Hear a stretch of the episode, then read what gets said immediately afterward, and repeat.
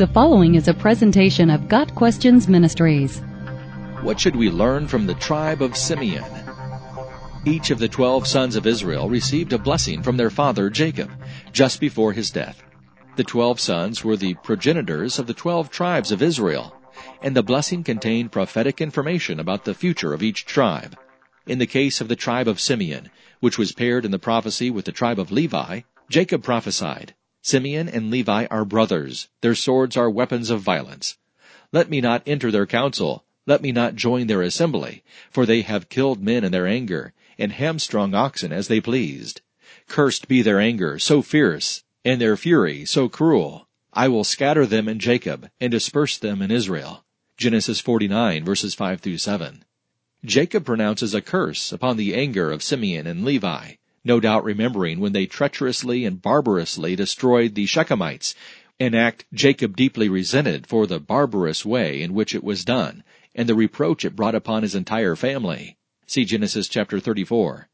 Simeon's anger was evil, not because indignation against sin is unwarranted, but because his wrath was marked by deeds of fierceness and cruelty. Righteous anger and indignation, the kind Jesus exhibited in cleansing the temple, for example, is never characterized by cruelty. The swords of Simeon, which should have been only weapons of defense, were weapons of violence, to do wrong to others, not to save themselves from wrong. Jacob's pronouncement, I will divide them in Jacob and scatter them in Israel, came true. The tribe of Simeon was the smallest and weakest of all the tribes at the close of their sojourn in the wilderness, as noted in the second census of Moses, Numbers chapter 26. And the tribe of Simeon was omitted from the blessing of Moses in Deuteronomy chapter 33. Further, because of its size, the tribe of Simeon was forced to share territory with Judah, the larger and more powerful tribe. Jacob did not cut the descendants of Simeon off from any part of the promised inheritance, but he did divide and scatter them. As Christians, we learn from the tribe of Simeon that anger is the cause of a great deal of sin when it is allowed to boil over without restraint, resulting in a scenario in which hurts are multiplied. Anger leaves devastation in its wake, often with irreparable consequences.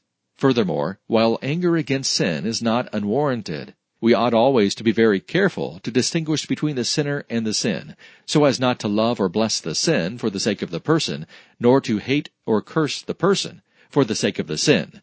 Jacob's statement, let me not enter their council, let me not join their assembly, is a lesson for us as well.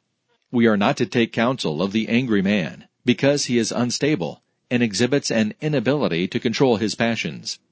When anger is a defining trait in another's life, it is an indication of the lack of self-control, which is a hallmark of believers. An angry person makes a poor counselor, and in fact his company should be avoided, especially when the sin of anger is unconfessed and there is no attempt to deal with it in a godly manner. Finally, Simeon and Levi appeared to be inseparable brothers who are always mentioned together in scripture, an indication that, like many brothers and sisters, they may have brought out the worst in each other Christian parents who see this type of relationship developing in siblings, whose influence upon one another is unhealthy, would do well to consider separating them from one another in circumstances where their unfortunate tendency to spur one another to wrong may exert itself. Got Questions Ministry seeks to glorify the Lord Jesus Christ by providing biblical answers to today's questions. Online at GotQuestions.org.